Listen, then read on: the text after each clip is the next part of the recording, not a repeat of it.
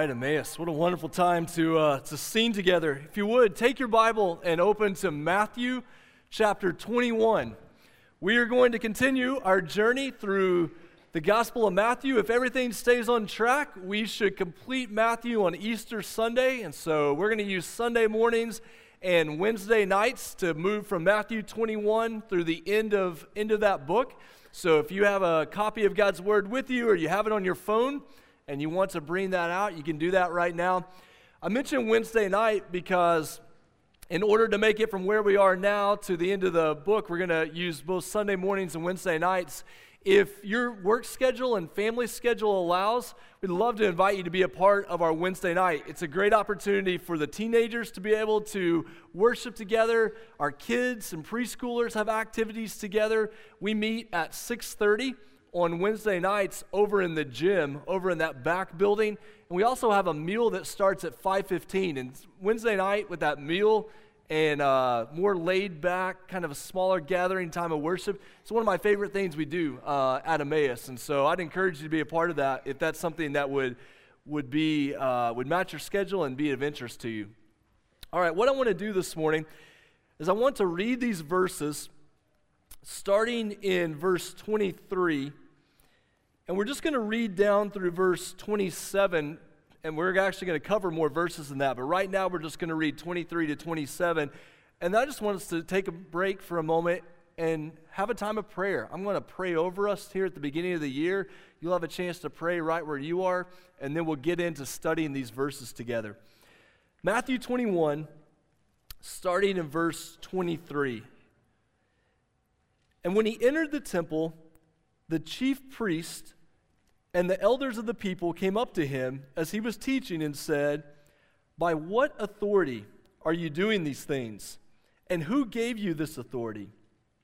Jesus answered them, I also will ask you one question. And if you tell me the answer, then I also will tell you by what authority I do these things. The baptism of John, where did it come from? From heaven or from man? And they discussed it among themselves, saying, If we say from heaven, he will say to us, Why then did you not believe him? But if we say from man, we are afraid of the crowd, for they all hold that John was a prophet. So they answered Jesus, We do not know. And he said to them, Neither will I tell you by what authority I do these things. Let's pray together, church.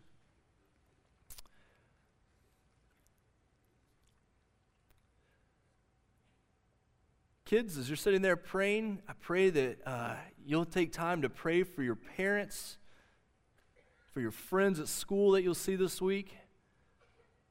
Students, that you'll pray that God would prepare you for the week ahead, that you would interact with your friends and your teachers in a way that is honoring to the Lord, that you'd be able to live out the gospel. For those going to work this week, for those who will be caring for people in need. God, prepare our hearts right now. Father, at the beginning of a new year, God, remind us this morning of how good you are. God, so many people in this room are facing incredible difficulties. God, physical difficulties. God, I pray that they would hope in you this week more than ever before. God, if we're honest and we, and we know that during the last few weeks or maybe even the last few years that we have strayed from you, that we've lived according to our own plans and our own purposes, God, would you do a good work this morning to draw people back to you? God, may would this be a place of repentance and recommitment? God, I pray this year at Emmaus that you would draw us to holiness that you would draw us to love for you and love for one another. God, would you heal marriages? Would you heal families? Would you heal friendships? And God, use us to make a difference in the world. God, we gather here because we believe you are good, but we do not want to stay here. God, we pray that you would send us out with hope and joy and peace into our neighborhoods, into all nations. So, God, speak to us this morning from your word. God, let our hearts be open to you. We pray this in Jesus' name. Amen. I want to start this morning with a funny story, and we're also going to talk about the sad part of this story, but, the, but it's, it's a funny story that one of our members sent to me a couple of weeks ago and said, This might make a good sermon illustration. And in fact, I think it does make a good sermon illustration. So hear me out, okay? A couple in Florida, and really that tells you everything you need to know about the story to come. Every good story begins with a man from Florida or a couple from Florida, so you know it's good at that point. So, a couple in Florida, Tito and Amanda, not my Amanda, another Amanda, uh, a couple in Florida, Tito and Amanda, were arrested for selling golden tickets to heaven to hundreds of people. So they sold the tickets on the street for $99.90 99 cents per ticket told the buyers the tickets were made from solid gold and that each ticket reserved the buyer a spot in heaven. Simply present the ticket at the pearly gates and you are in. They told police it was Jesus who gave them, or Tito told police it was Jesus who gave me the tickets behind the KFC and told me to sell them so I could get some money to go to outer space. So, number one, don't eat at KFC, I guess. But number, Tito said, I met an alien named Stevie who said if I got the cash together, he would take me and my wife on his flying saucer to his planet made entirely of drugs. That tells you everything you need to know about the story. You and then Tito says, You should arrest Jesus because he's the one who gave me the golden tickets. I'm willing to wear a wire and set Jesus up. And then the police said that they confiscated over $10,000 and a baby alligator. Because what else could they have in the story but a baby alligator there? Now, that's a funny story, we have to admit. It's also a sad story because, let's be honest, when you combine mental health challenges and drugs, it is not a pretty picture. And, and I say that very carefully because I know your story or people in your family, when you combine mental health challenges and drugs and, and low socioeconomic conditions, you can have stories like that. And, and if that is the situation in your family, we want to be able to provide ministry. We have an incredible ministry we partner with called Hope is Alive that works with drug addictions, and there are places we can refer people to for care. And so, Tito and Amanda need, need a lot of help, obviously, more than just the, what happened behind KFC. But here's the thing there's actually a little bit of that story that I want us to catch on to because I think it helps with the verses this morning. Jesus Go with me on the story. Jesus told Tito to do something, and what did he do? He went and did it. In some way, Jesus had a level of authority in his mind and over his life that he heard something he was supposed to do and he went and did it. Now, there's nothing else in that story that I would want you to duplicate from Tito and Amanda's lives, okay? Other than the fact of asking ourselves this question what kind of authority does Jesus have over my life?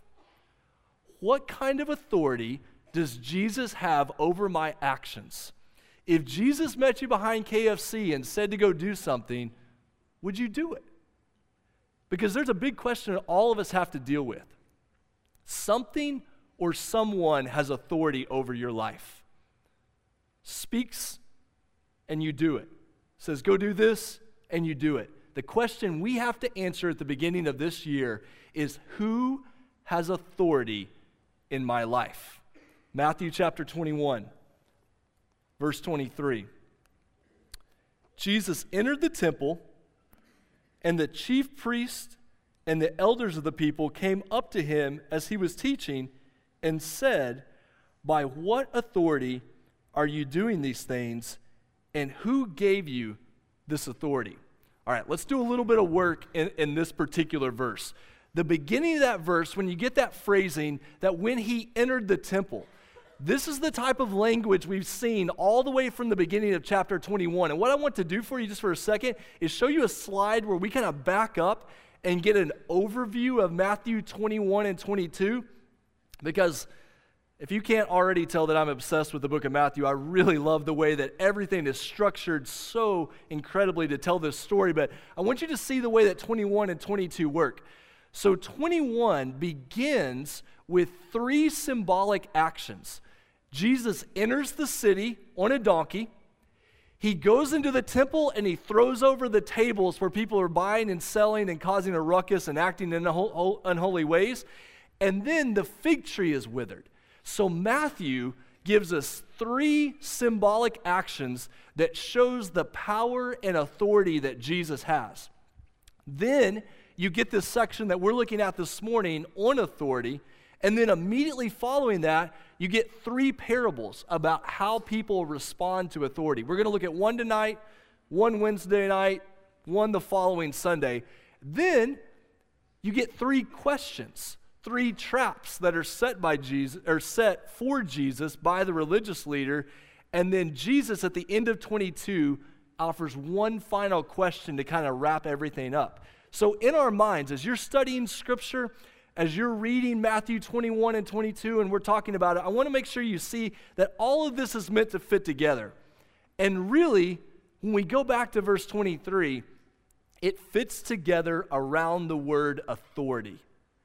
The word authority is what holds together Matthew 21 and 22. And honestly, it really holds together the entire gospel. At the end of the Sermon on the Mount, at the end of Matthew chapter 7, after Jesus teaches, we find out that the people were amazed. And you know why they were amazed? They were amazed because he taught as one having authority and not as their scribes. Matthew chapter 8, and 9, Jesus does all of these miracles, and he's even able to forgive the sins of the people. Why? Because he had authority. Then you go to the very end of Matthew, what we're going to look at on Easter Sunday this year. Jesus says, All authority in heaven and on earth has been given to me, therefore go and make disciples. The book of Matthew is about what kind of authority Jesus has. And then we have to start asking the question what does that look like in my life? If I believe Jesus has authority, what does that look like? Let's, let's kind of study through these verses and we're going to come back around that question. 24. So they say, By what authority are you doing these things? Jesus answered them, I also will ask you one question. Uh, Jesus loves to answer a question with a question because he's wanting to push back and make sure they understand what's going on. I will ask you one question, and if you tell me the answer, then I also will tell you by what authority I do these things. Verse 25 The baptism of John, where did it come from? From heaven or from man? Make sure we understand what's being talked about here. I don't want uh, this to cause confusion. When it says the baptism of John, it's referring to John the Baptist, who got a lot of coverage early in the Gospel of Matthew. John the Baptist was the one calling the people to repentance. And, and this is so great the way this works out because if you were here last week in, in Carl's sermon and what he was talking about with John's repentance, it's, it's not just repentance, but it's repentance that leads to action. It's repentance that leads to righteousness. And so Jesus is telling them, remember John and they knew all about John because, frankly, they didn't like him very much. Remember his ministry. Did that come from heaven? Or was he just a kook out in the wilderness making up a religious game, calling people to him? Was he just a crazy religious man? Or did he really have power from heaven? And you see what Jesus is doing here. Jesus is trying to force them to ask the same question about himself Is Jesus just a crazy person claiming to be a prophet who came from the north to cause trouble in Jerusalem? Or does Jesus really have authority from heaven?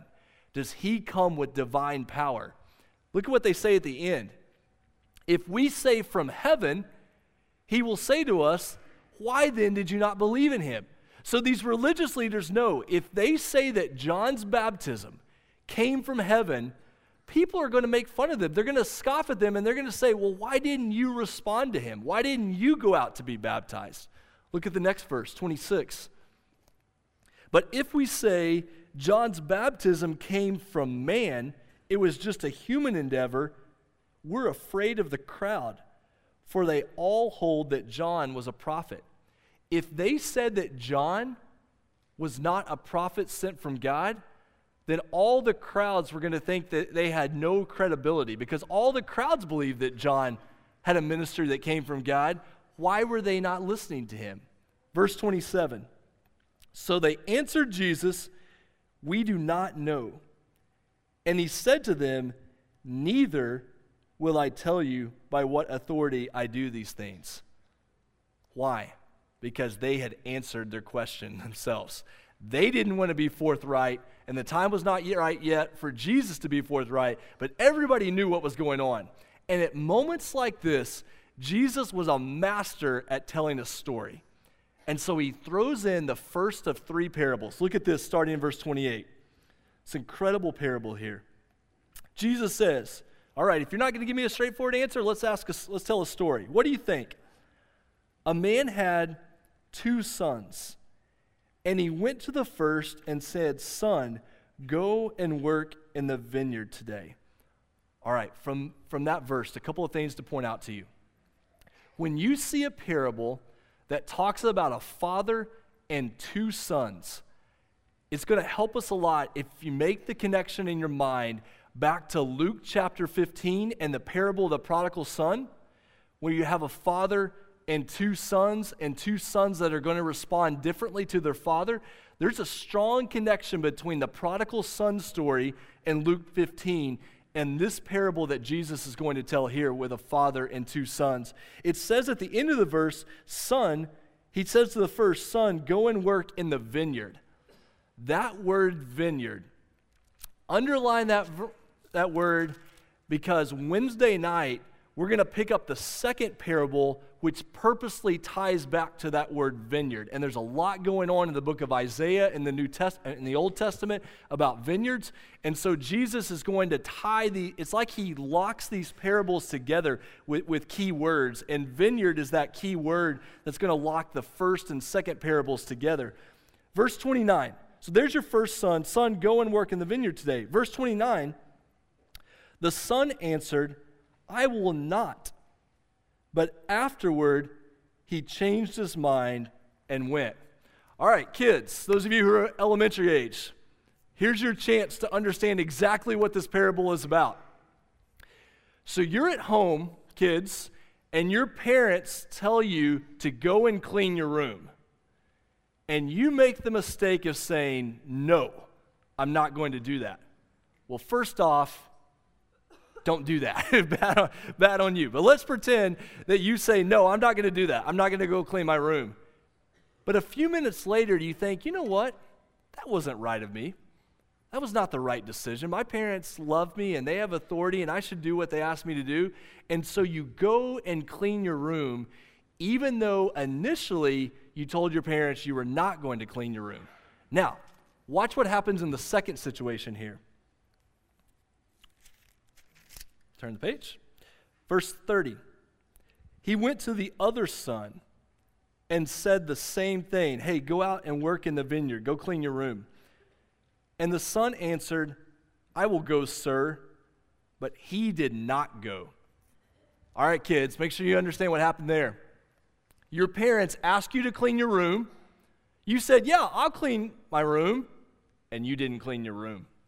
You said with your mouth, Yes, I will do that, but with your actions, you weren't going to do it. You just wanted to sound like the good kid. You had no, uh, no idea of actually going and doing what they asked you to do. Verse 31 Jesus asked them a question Which of the two did the will of his father? They said, The first, the one who actually did what they were asked to do. And Jesus said to them, Truly I say to you, the tax collectors and the prostitutes go into the kingdom of God before you. And you cannot even imagine the rage that that would have caused for the religious leaders when Jesus said that at the end of the parable. Because you know what he's saying to them, right? As the religious leaders, they say all of the right religious words. Oh, yeah, God, I, I worship you. I, I'll do what you want me to do. But by their actions, they don't do it. And there are the tax collectors and the prostitutes who are not the respected religious people of the society. They don't have all of the good religious words. They haven't always said the right thing, but when God showed up, they responded. And Jesus says the tax collectors and the prostitutes will go into the kingdom of God before these people who claim to be the religious leaders. The imagery here is incredible. You have a tax collector, someone hated by the religious people, and you have a prostitute, a female sinner who's turned to God who is going to lead the way if these religious people are going to come into the kingdom of God. They would have hated that because they were supposed to be the ones to lead the way into the kingdom of God. And if those tax collectors and prostitutes were going to make it into the kingdom of God, it was by following the religious leaders.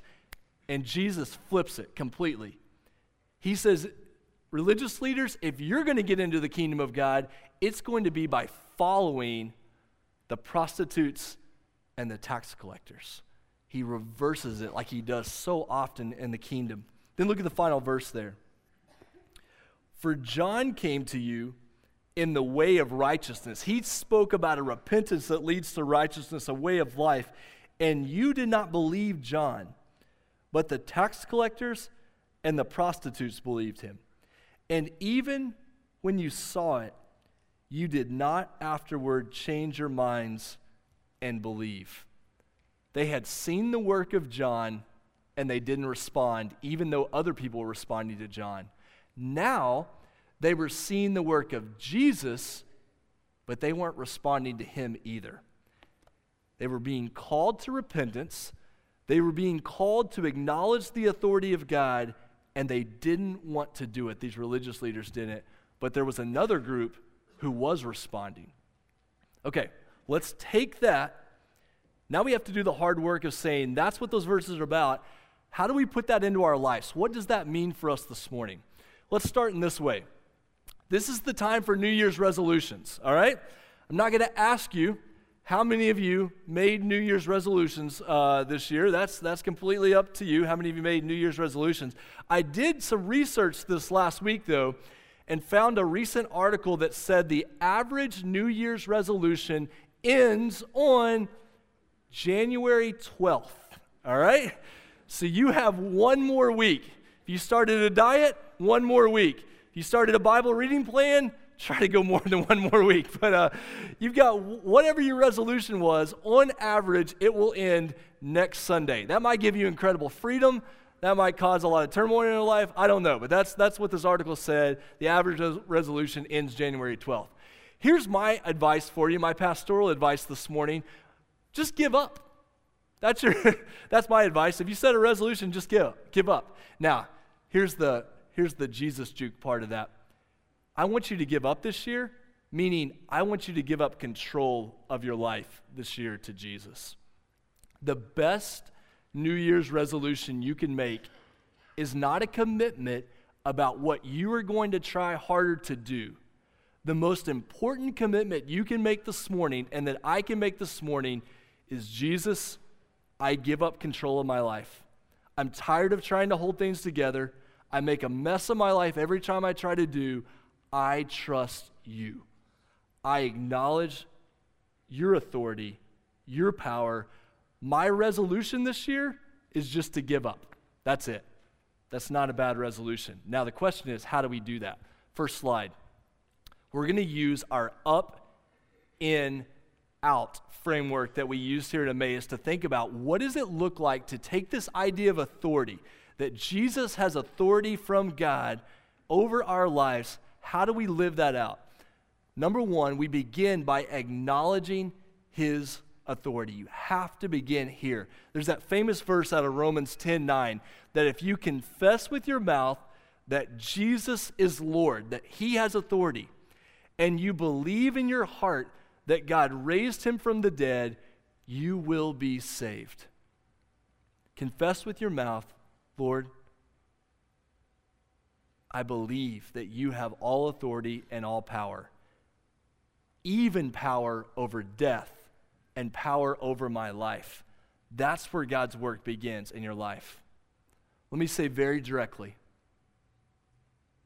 if you have never in your life acknowledged the authority of Jesus Christ over you, there is nothing more important than doing that as you begin 2020. When you say, I cannot deal with my sin, I cannot deal with the power of death, and when I look to Jesus, I don't think he's just a religious teacher from long ago. I think he is Lord of the universe, and I am going to acknowledge his authority. I am going to give my life to him. That is where it begins. That is the most important thing you can do this morning. And if God is leading you to do that this morning, on that little card that we take up in the offering plate, just write a note that says, I want to trust in Jesus for salvation. During the final song, We'll be here to pray with you. After the service is over, we'll pray with you. You must begin by saying, Yes, I acknowledge the authority of Jesus over my life. Our Christian life begins there, and that's the same declaration that sustains our Christian life. This is the reason, don't miss this. This is the reason that it's so important as we gather together as a church, because when we gather together as a church, we together are saying, Jesus, you have authority over my life. These, this is a reminder of that. It's a declaration of that. And we don't do it because we want to stay in this room. We don't do it because we want to count numbers. We do it because we need to be reminded of how good He is. And then He sends us out to live as those who have authority over our lives. He has that authority, which takes us to the second slide. If you have acknowledged Jesus' authority over your life, the hard work is how do I respond to that authority? if I believe that Jesus has authority over my life, how do I live? How does that impact every day of my life? It begins by saying, I refuse to be the person who just says the right words and then goes out and lives however I want. If we're not careful, especially if you grew up in church, you can get in a situation where you know all the right religious words and you know all the words to the Psalms and you know the Bible verses and you can say the right thing, but you go out and there's no change of life. There's no actions that match those words. And so when we respond to Jesus' authority, we're saying, I'm not just going to be known for my religious words. I want to live a life that shows people that Jesus is in charge.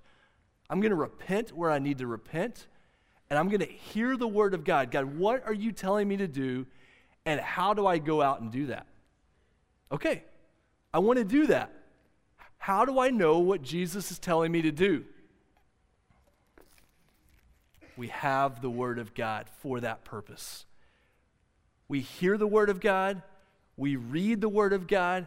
God's Word has authority over our lives. And as we hear His Word, we're saying, How do I need to repent? How do I need to live as one who trusts in Jesus, who follows Him? if you are not sure where to start, let me give you a starting place, okay? At Emmaus, we have something that we call the Route 66 Bible Reading Project. So we have started on a project where we're trying to read a small portion from every book in the Bible. We've picked out a chapter from every book in the Bible, and we're reading those once per week. This coming week, we're on Second Thessalonians. This little booklet you can pick up out in the lobby, there's a basket of these booklets, or we also send out a weekly email with these Bible readings and some notes about the Bible reading. If you don't have a Bible reading plan, or you would like to be added to this Bible reading plan, just fill out that little guest card, prayer card, put it in the offering plate, say Bible plan, put your email on there, we'll get you added, or grab one of these books as you go. So here's the way that this would work in your life this week. You say, This week, I'm going to commit to read Second Thessalonians chapter 3 because that's the chapter we're on this coming week. If you think there's no way that I can find Second Thessalonians chapter 3 in my Bible, that's okay. We printed it for you in this booklet. You'll get it in the email when it comes to you. Or you open up your Bible and you begin to read that. And as you read Second Thessalonians chapter 3 this week, let me ask you to do this. When you read those verses, ask yourself, what do I need to repent of? And how does God's word right here have authority over my life? And I read Second Thessalonians chapter 3 to prepare for this morning, and it has some very direct things to say about God's work in our, in our lives. And so let's make the commitment that we're going to be the people, we want to hear God's word, we want to get God's word into our life, and then we have to make the decision do I believe God's word has authority over my life? And if it does, then I want to respond to it. Here's the other thing I would ask you to do Think about those areas of your life that you know you need to submit to God's authority. So, finances. God, this year, I want to submit my finances to your authority. I need to hear from your word. I need to hear from your people around me. How do I live this out financially? 2019 was a mess. We're a mess financially. What do we need to do? It begins when you say, God, you have authority over this. All of this is yours. I want to honor you financially this year. Or maybe it's not finances, maybe it's relationships.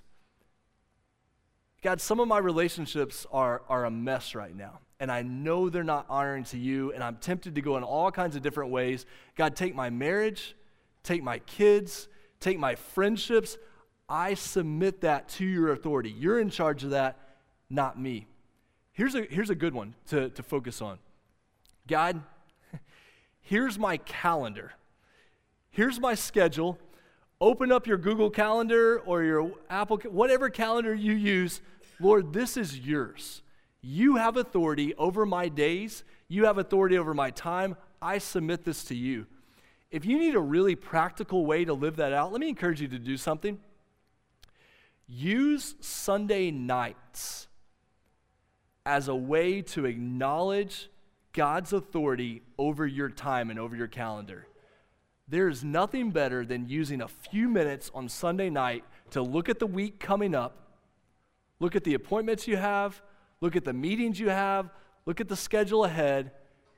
Sunday night, before any of that begins, either get together with your family, do this individually and say, Lord, this is yours. This week ahead is from you, and I don't want to waste it. I want to acknowledge your authority. You have authority over my calendar, over my days, how I spend my time. I trust you. And we begin to do that. We begin to think about God's authority in all kinds of areas in our life. He has all authority. We want to live like that's true. We want to live like we believe that. And then Jesus does something in this parable that kind of takes us to that final piece. Up, I acknowledge, in, let me live like that's true. And then we use the word out to talk about God's authority in our lives to send us out.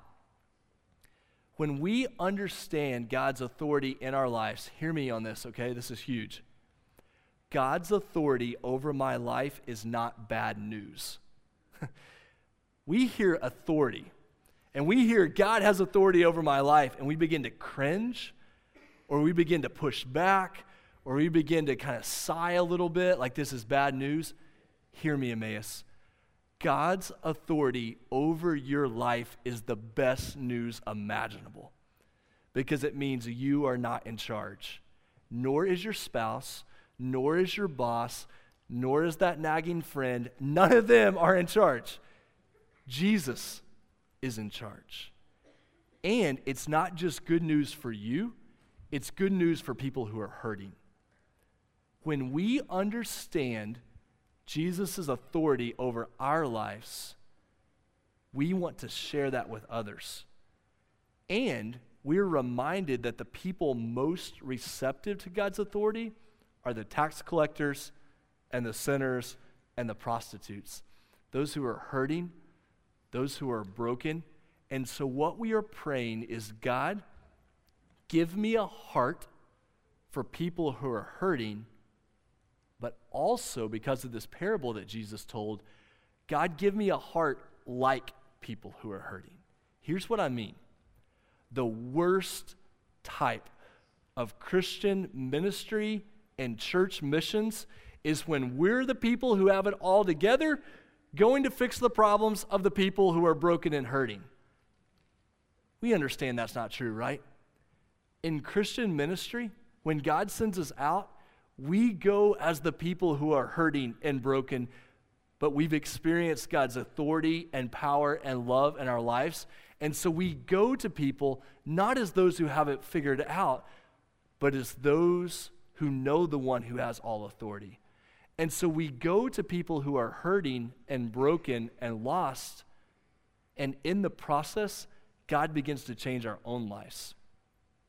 If you've been on a mission trip or a ministry project, a lot of times you get back from that trip or back from that project and you say this I'm not sure I did any good to help them, but I know they definitely changed my life. Because God put us in a situation where we were able to share His love and hope with someone else, and in the process, He ended up impacting my life. So the question we have to ask is God, who are you sending me to this year who is hurting? Who are you sending Emmaus to this year that their lives are broken and lost and they're separated from you, but we believe you have authority over their lives and you want to completely change that person's life? You want to completely change that group? God, who are you going to send us to? We acknowledge your authority. You are keen. We want to respond to his authority by saying, Yes, that is true in our lives. I'm going to live that out in everything I do. And then we're going to go and we're going to share that good news with everybody around us. Our commitment this year as a church is that we will give up. but it doesn't mean that we're going to give up worship. It doesn't mean we're going to give up discipleship. It doesn't mean we're going to give up missions. It means we're going to give up control. God, you're in charge. You're in charge of our church. You're in charge of our families. You're in charge of our lives. We want to live like that's true. Would you stand with me, Emmaus? I want us to have a moment to pray together, to reflect. We're going to sing a song about this authority in our lives. Would you bow your heads with me right now as you stand? God, we stand right now as those who admit that you are God and we are not. God, we stand right now as those who admit we are not very good at being in charge of our lives. But we believe that life comes from you, and we want to live our lives for you. God, if you have authority, and we believe you do, and you've shown us that through Jesus, we want to live like that is true. We want to live for your purposes.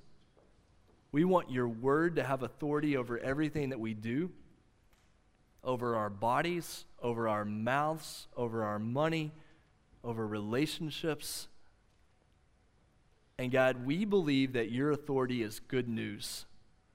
And it's news we need to share with others. God, let that be true.